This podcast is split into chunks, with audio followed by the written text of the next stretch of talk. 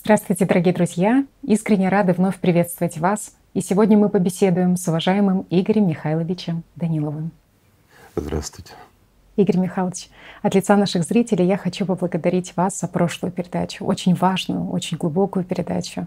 И вот наши зрители адресуют вам огромную благодарность за вашу любовь, за вашу заботу, потому что, вот цитирую, «С вами вырастают вновь крылья, и с вами невозможное становится возможным потому что вы буквально выдергиваете людей из вот этого болота сознания. Вот вы в прошлой передаче говорили, что когда человек хоть раз почувствовал по-настоящему вот эту любовь Божью, побывал на мгновение в небесах, потом, сталкиваясь уже с сознанием, с этой иллюзией, попадая в болото сознания, конечно же, он невероятно стремится вновь обрести эту жизнь и вновь соприкоснуться с этим настоящим чувством любви. Вот вы приводили пример Силуана Афонского, которому понадобилось 14 лет. Вот 14 лет человек пребывал вот в этом состоянии богооставленности такой. Конечно же, в такие моменты человек чувствует и отчаяние, и то, что и спасения уже нет, и нет никакой надежды на победу в этой борьбе. Но вот в его жизни, в жизни Силуана Афонского, был один момент, который послужил, скажем так, катализатором этих перемен. И вот одна из наших зрительниц очень просила внести некоторые разъяснения, прокомментировать этот момент.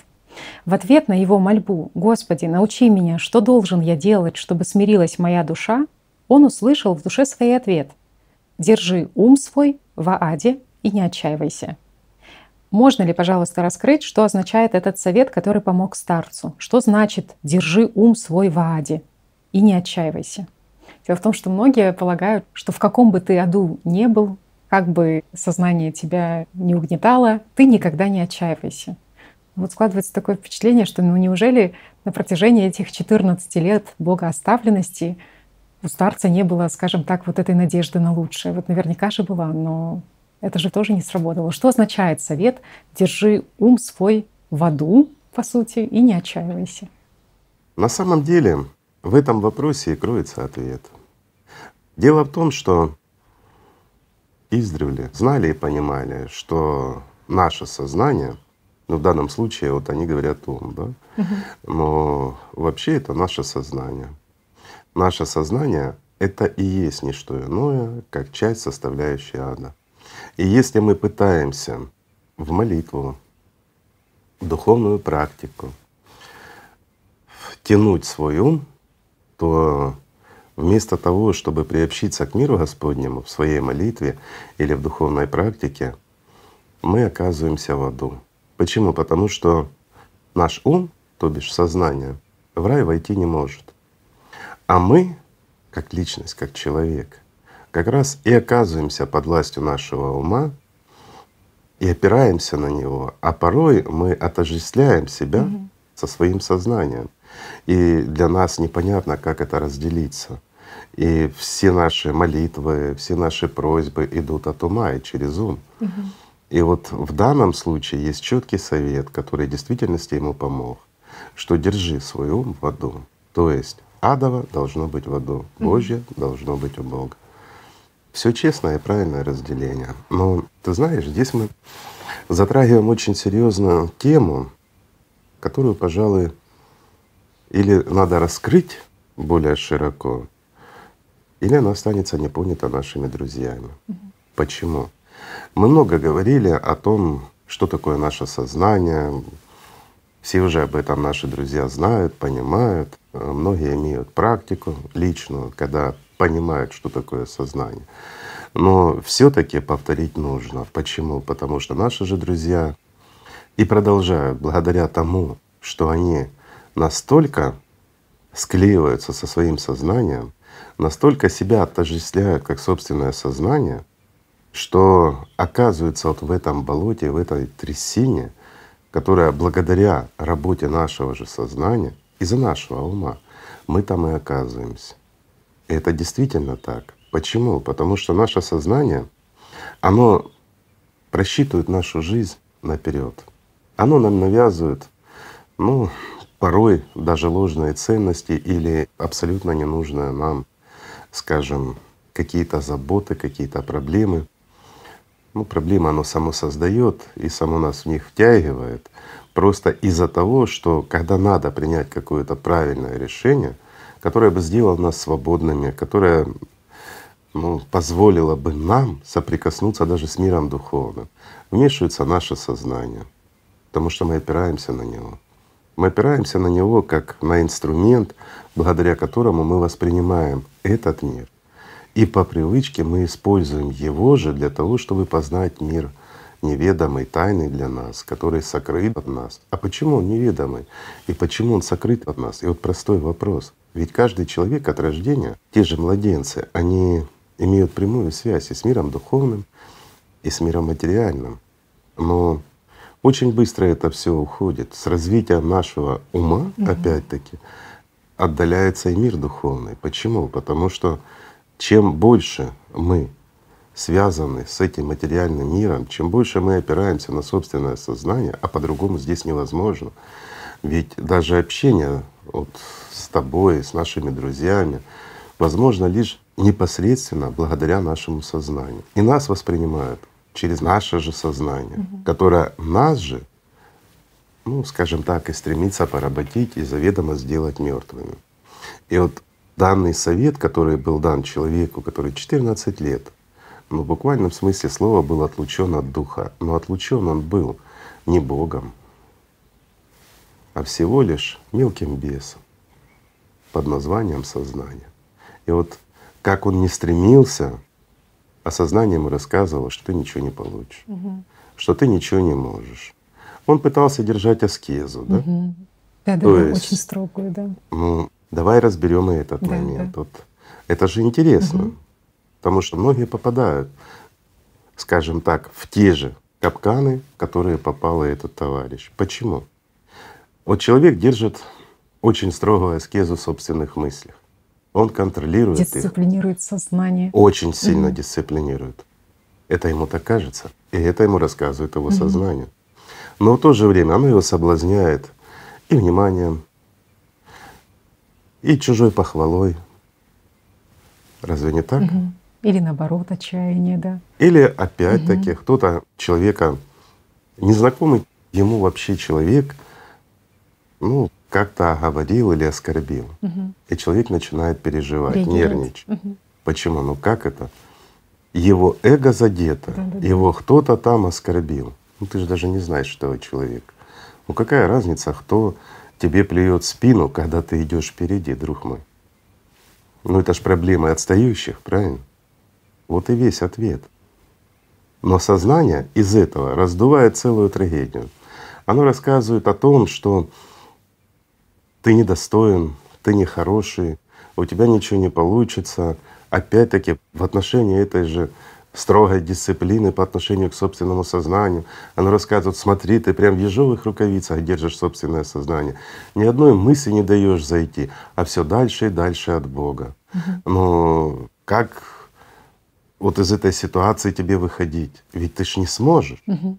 Ты ж, ну все пропало, да? чувств нет, дисциплина есть, а чувств нет, ты не сдвинулся с мертвой точки вот этой. Ну это да, же так. Да, ну да. кто не сталкивался с этим? Угу. Почему? Потому что опять-таки у Бога все просто, друзья. Все должно быть на своих местах. Наш ум или наше сознание — это часть мира материального, то есть это часть того же ада. Вот оно и должно быть в аду. И все, чем оно должно заниматься, это исключительно земными делами. Но оно не должно лезть в дела духовные. Там, где говорит сердце, уста молчать должны. В этом смысл. Но когда мы пытаемся заместить наше духовное всего лишь ну, какими-то умственными размышлениями, угу. то у нас ничего не получится. Кроме отчаяния мы ничего не получим. Можно ли добиться любви Божией ну, обычной болтовней и фантазией в своей голове. Невозможно. Фарисеи. Фарисеи, книжники, которые на самом деле тоже знали Знаешь, все по букве, э, все вот соблюдали. Сейчас я ничего. тебе скажу. Mm. Вот смотри, ты взяла фарисеев и книжников, которые все соблюдали, да, да, да. все знали, досконально Святое Писание. Mm. Вопрос: а как же они Иисуса Христа пропустили? Как они не могли заметить приход Иисуса Христа. Угу. Пропустили Мессию. Каким образом это получилось? Просто потому, что ими управлял их ум, который был очень дисциплинирован. А многие из них в действительности держали дисциплину и в уме. Их ум был очень дисциплинирован. А ну-ка изучить все эти талмуды, соблюдать эти все правила.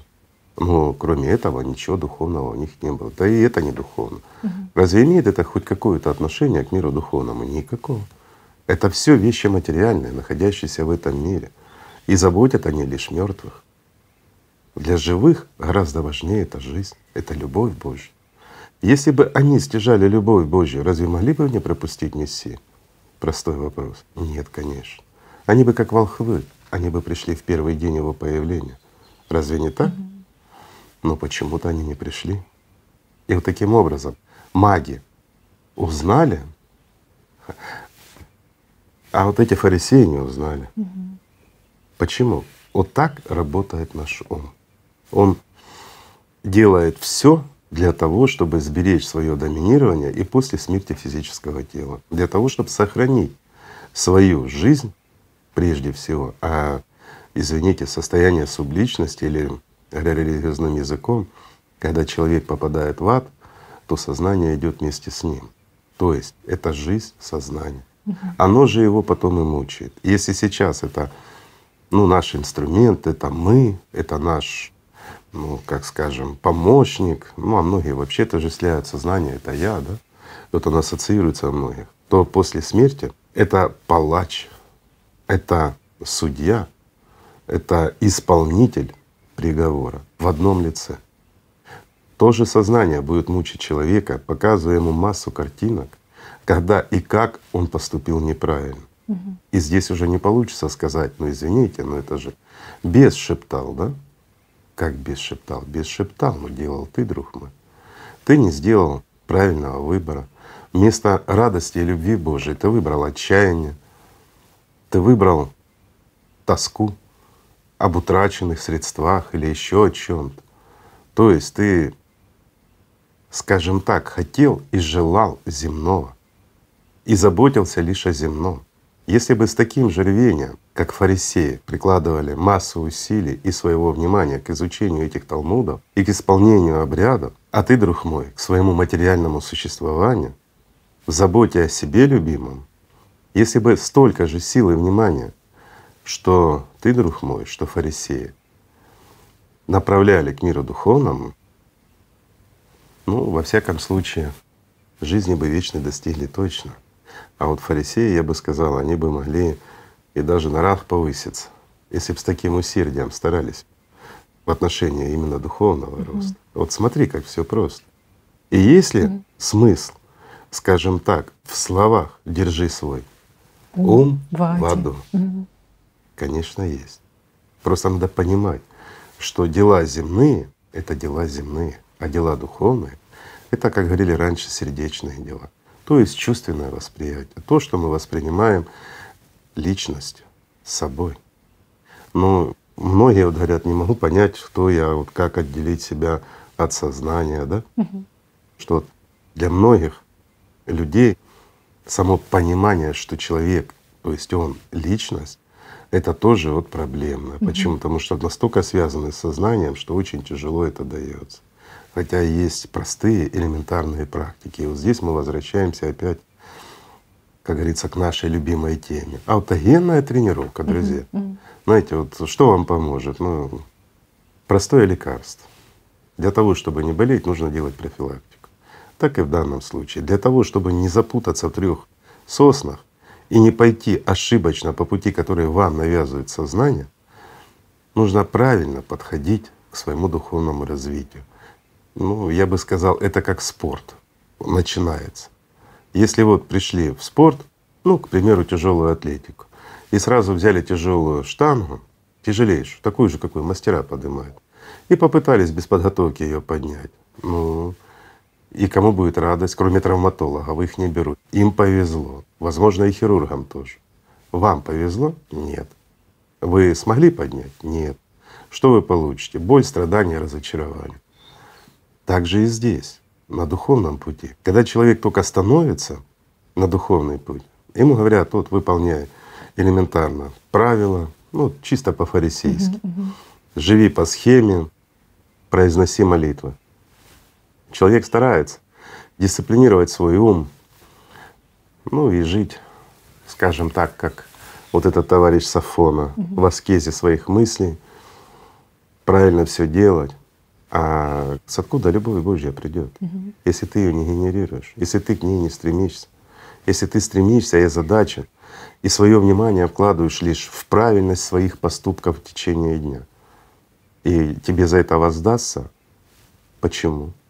С чего? Ну простой вопрос. Это все равно, что захотели мы с тобой, к примеру, пойти, ну куда мы хотели пойти? Налево, да? А пошли с тобой направо. Угу. Почему земной шар круглый, мы все равно когда-нибудь да, придем налево. Ну это абсолютно одинаково. Угу. То есть, если мы собрались куда-то, к чему-то прийти, к примеру, на вершину горы, то не надо идти под гору, надо идти в гору. И весь ответ. Если ты стремишься к жизни, иди к жизни, стремись к ней, стяжай любовь Божью. Кроме как через любовь Божью к Богу не придешь по-другому. Ни выполнением каких-то правил, ни самоистязанием, ничем другим. Это нереально. И дисциплина здесь должна быть. Опять-таки, почему? Потому что сознание, оно очень хитрое, оно порой сбивает людей даже с ровного пути. Не говоря, если человек и так блудит непонятно где и не знает дороги. Ну, сознание здесь, конечно, для него подобно Сусанину заведет в болота там и оставит. Но когда человек стремится к жизни, то никакое сознание его не сможет сбить. Если он действительно стремится к жизни. Все очень просто. Очень важный момент, Игорь Михайлович, вы затронули о том, что насколько важна действительно для спасения и прежде всего нужна любовь Божья. Потому что ты понимаешь, что вот этот какая-то дисциплина такая, она же вмешивается и в практике духовные. Вот тоже ребята делятся про то, что сознание уже в какой-то момент подсказывает. Ну вот давай там крутани переднюю сущность, обрати внимание, вложи в переднюю. И вот какая-то появляется такая механичность. То есть как будто бы человек забывает, что духовная практика — это действительно ну диалог вот, вот этот искренний сейчас с миром для многих будет непонятно, что значит там крутани переднюю или еще что-то. Опять-таки, mm-hmm. это специфические практики, да. которые нужны далеко не всем. Mm-hmm. Это практики, которые нужны для людей, для освоения, скажем так, ну, сложности строения этого мира, угу. для тех, кто стремятся познать возможности нашего организма. В первую очередь, подчеркиваю, организм — это так. Потому что здесь касается и нашего физического тела, и энергетической конструкции, как мы взаимодействуем в этом мире. Ну, это люди с научным складом ума, которые просто стремятся разобраться. Или же действительно люди становятся на скажем так, на служение и действительно стремятся приносить пользу миру и всему человечеству, стоя на другой стороне, на невидимой. И действительно служа миру духовному уже при жизни здесь. Хотя опять-таки служений подобных их много. Даже простое, когда человек рассказывает о хорошем, о Боге, о любви, это уже есть служение. Когда он не привносит в этот мир деяний, которые навязывают ему его же сознание, плохого и нехорошего, это уже служение, потому что он защищает этот мир от тех пагубных желаний и навязчивых мыслей от сознания. Также mm-hmm. он делает этот мир чище, потому что даже путем невосприятия нехороших предложений от собственного сознания. Mm-hmm. Ведь это ж так. Но есть служение и более глубокое, более серьезное и оно требует более серьезной подготовки. Вот там нужны другие практики, более серьезные. Ну и в том числе и знания энергетического устройства самого человека, взаимодействия людей на энергетическом уровне. То, что оно есть, ну, это уже всем известно, и все это понимают. Извините, как тот факт, что наше сознание не находится в нашем теле, а за пределами. Это уже даже научно доказано и обосновано. Вот для них это важные практики. А когда человек только стал на духовный путь и начинает исполнять массу различных практик, путаясь, не понимая, почему у него одно работает, другое не работает. И здесь напрашивается вопрос, а для чего ты их делаешь? Какова цель твоя? И здесь мы опять приходим к первичному пониманию, какую цель ты поставил себе, друг мой. Если твоя цель ну, очень достойна и, скажем так, та, которую способна достичь лишь героя, настоящий герой, этого мира, которые отдают свою жизнь в служение людям. Это одна сторона. А если просто как баловство или как выполнить побольше практик, чтобы быстрее чего-то достичь, ну извините, опять вернусь в спорт. Приходишь ты в спортзал, друг мой, и начинаешь выполнять много различных упражнений, не понимая даже, в какой спорт ты стремишься. То есть ты плаваешь и бегаешь, и штангу поднимаешь, и там пусть по груши боксируешь и тому подобное. А в конечном счете ты решил, в конечном счете потом стать, ну, скажем, там хотя бы мастером спорта по шахматам. При чем здесь штанг? Вот простой вопрос. Поэтому цель должна быть определена и не просто от ума, где часто и густо наше сознание, оно является таким, знаешь, ну я бы сказал, GPS-навигатором со сбоем, который ведет не туда. Почему? Потому что ему выгодно, чтобы потом же нами манипулировать. Цель должна выбираться от души, от твоего искреннего, настоящего стремления. Не от того, что сознание тебе рисует образ героя, как ты будешь бороться, там, помогать всем и тому подобное. Победи в себе вначале того, кто навязывает эти мысли. А потом ты поймешь, насколько душа твоя открыта, насколько ты как личность готов к служению. Вот это важный момент. Или тебе нужно просто спасти себя для начала, а это совершенно другая цель и совершенно другой подход, даже в собственной подготовке. Ну так же. Угу. Это все равно, что одно дело ты решил стать боксером, ну какие-то упражнения тебе нужны помимо бокса для общей физической подготовки. Но если ты решил стать шахматистом, штанга здесь не нужна. Можно, не помешает, но бокс точно не нужен. Может помешать. Но так же. Да. Все просто.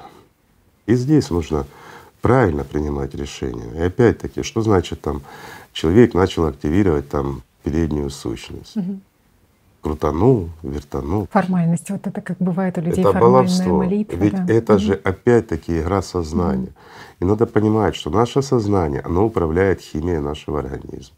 Могут быть опять-таки ложные эффекты создаваться, которых не происходит на самом деле на уровне нашей энергетической конструкции не происходит ничего положительного или того, к чему ты стремишься. Но в сознании ты будешь чувствовать какие-то активации, какие-то проявления, но они не будут нести ничего положительного для тебя. Ну, в смысле духовного роста. Это тоже важный момент. Угу.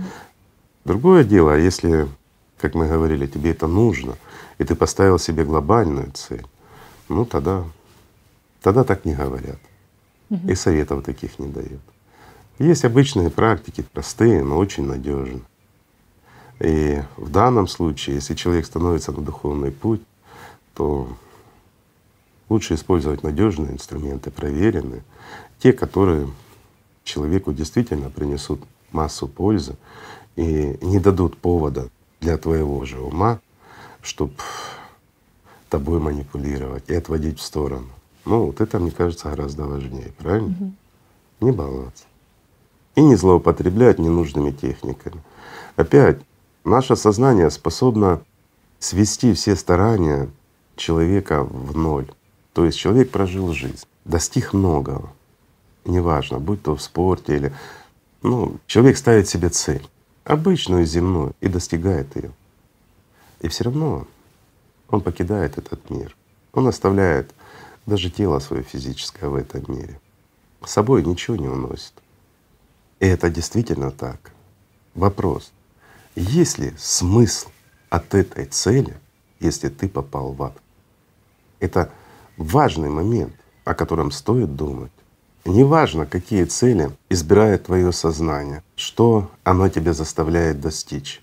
Важно то, что чувствовал ты, когда ты чувствуешь и стремишься к чему-то.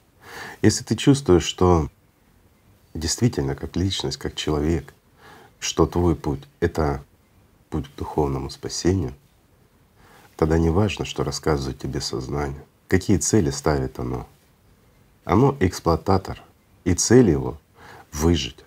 И вот здесь возникает серьезный парадокс, который, ну, скажем, удивителен. Если посмотреть на этот вопрос со стороны, скажем, немножко шире и чуть-чуть глубже. Какова цель у твоего сознания выжить? А какова цель у тебя? Умереть? Ну это же парадокс. Ну разве не так? Да, да, да. Почему бес в нас стремится к жизни, к пролонгированию на многие века? А почему мы не стремимся? Мгм. Не вот, вот это вот непонятно. В то время, когда мы чувствуем, да, у нас сознание так работает, оно у нас, все наши вот эти чувства, они тонкие, и они глубокие, и оно забивает их, знаете, вот этой пеной бушующей на поверхности. Настолько, что мы даже внутренней тишины нашего жизненного океана не слышим. Вот эта бурлящая пена, масса событий, куча новостей, масса желаний земных, начиная от пельменей и заканчивая покорением всего мира, завоеванием Вселенной и тому подобное. Ну разве не так? Заработать все деньги, чего-то достичь, кем-то стать. Для чего? Чтобы сдохнуть потом, как собака, и стать на долгие века, скажем так, грушей для битья для вот этого сознания, которое будет издеваться над тобой, то есть быть жертвой маньяка на протяжении многих веков. Зачем? В чем смысл? Ведь каждый это чувствует и понимает, и знает, что такое ад. И никто не сомневается. Да, сознание расскажет, оно будет оперировать многими фактами, надуманными вещами и тому подобное. Но достаточно заглянуть вовнутрь себя. Просто ответить, что хочешь ты. И вот когда цель достигнута, тогда есть смысл идти. Я вам приведу, друзья, простой пример. Ну, об этом знают, ну, не слишком много людей. На протяжении, скажем так, многих веков происходят традиционные соревнования. Они закрытого типа, о них не пишут в прессе, но они известны среди людей, которые очень сильно увлекаются восточными единоборствами, скажем, ну вообще единоборствами. За них, за эти соревнования не цепляют медали, но очень часто там и погибают люди, и получают увечья на всю жизнь. Ничего хорошего в этом нет. Они проходят раз в пять лет по типу своеобразной Олимпиады, я так скажу, среди мастеров. Началось это еще с Бадхидхармы, это он утвердил, в принципе, с его времен до сегодняшнего дня. И вот в 90-м году были два мастера.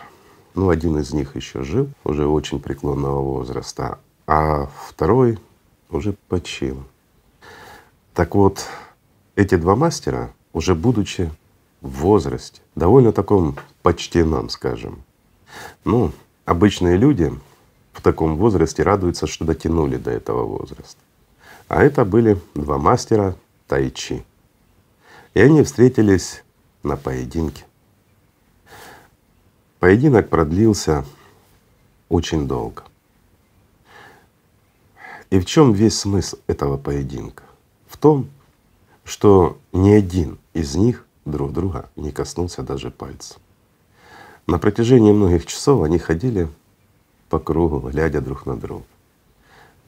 Ни на мгновение не утратив и не отведя взгляд от взгляда своего соперника. Напряжение было очень серьезно. Такое ощущение было, что они оба как две шаровые молнии, которые крутятся по кругу и готовы втянуть в себя всю Вселенную. В конечном счете эти два мастера сели как по команде, спиной друг к другу, когда их силы истощились. И встав, поклонились друг другу. Поняв, что их силы равны, они действительно два мастера. Это считается, ну, во всяком случае, за последние сто лет одним из лучших поединков. И для многих это явилось примером, вершина мастерства. Почему? Потому что если бы хоть кто-то из них хоть на мгновение отвел бы свой взгляд, он бы умер сразу. Здесь вопрос еще заключается в том, что для многих людей будет непонятно, что значит это они ходят друг вокруг друга, смотрят в глаза там безотрывно. Тут внутреннее напряжение, они воспринимают друг друга на энергетическом уровне. И вот это сосредоточение друг на друге настолько выражено, ну это действительно как две шаровые молнии, которые готовы в любой момент атаковать один другого. И достаточно лишь маленькую слабость допустить, как ты будешь атакован. А атака в таком поединке заканчивается летальностью ну, практически во всех сто процентах случаев, особенно на таком уровне. Поэтому это могут оценить только те, кто знает, что это такое и насколько это все серьезно, и сколько сил и какова концентрация должна быть у этих мастеров, что столько часов они не утратили ни на мгновение вот этого внутреннего напряжения, сосредоточения и вложения практически сто процентов собственного внимания. Ну, для примера попробуйте хотя бы сутки походить, покружиться. Не останавливаясь, ничего не делая, не пить водички, ни других вопросов. Просто походить. Не получится. Так же все равно отвлечешься. Особенно если ты будешь смотреть в одну точку. Отвлечешься.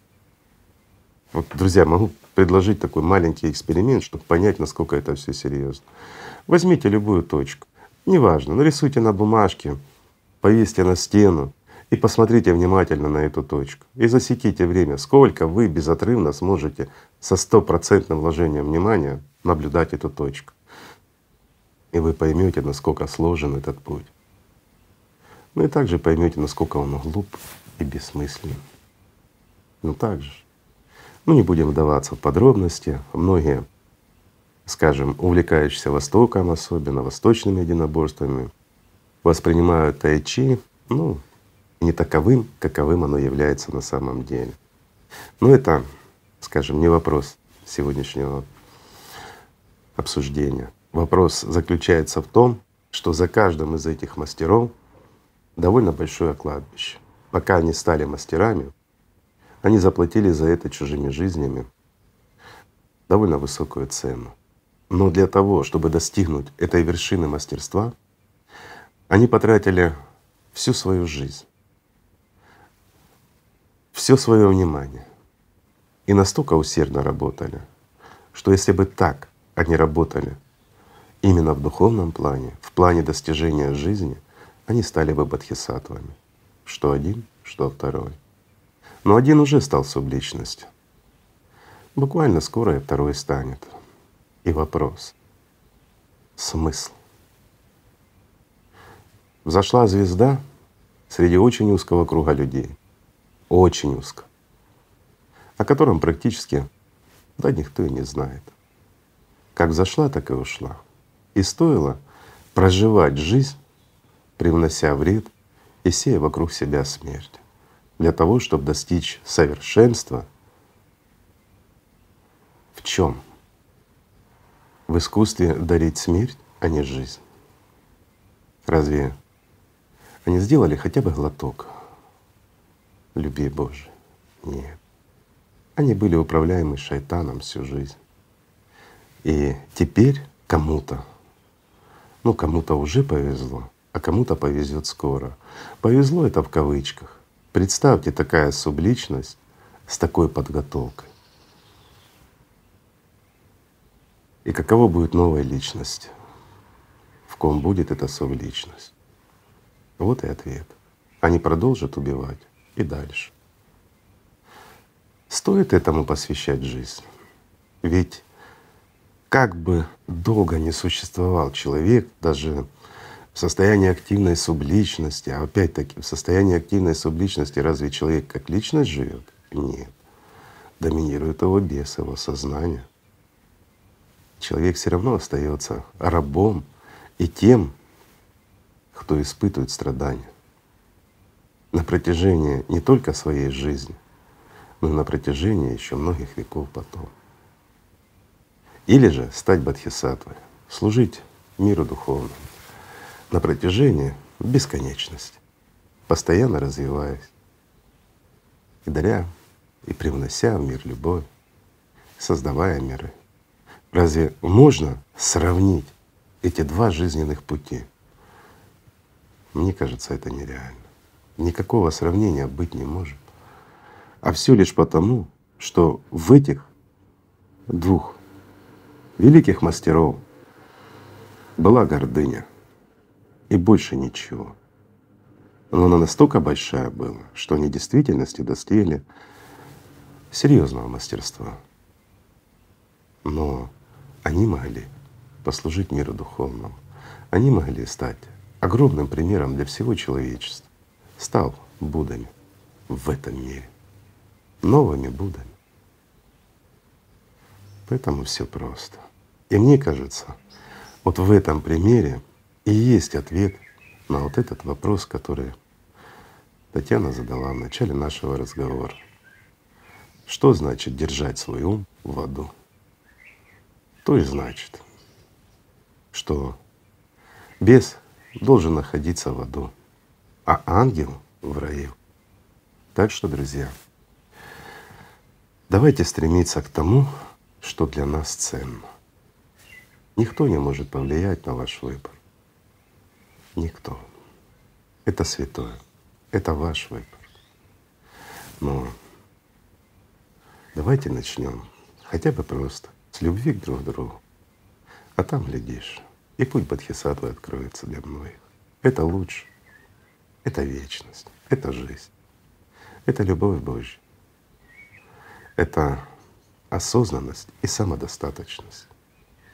И вообще жить лучше, чем умереть.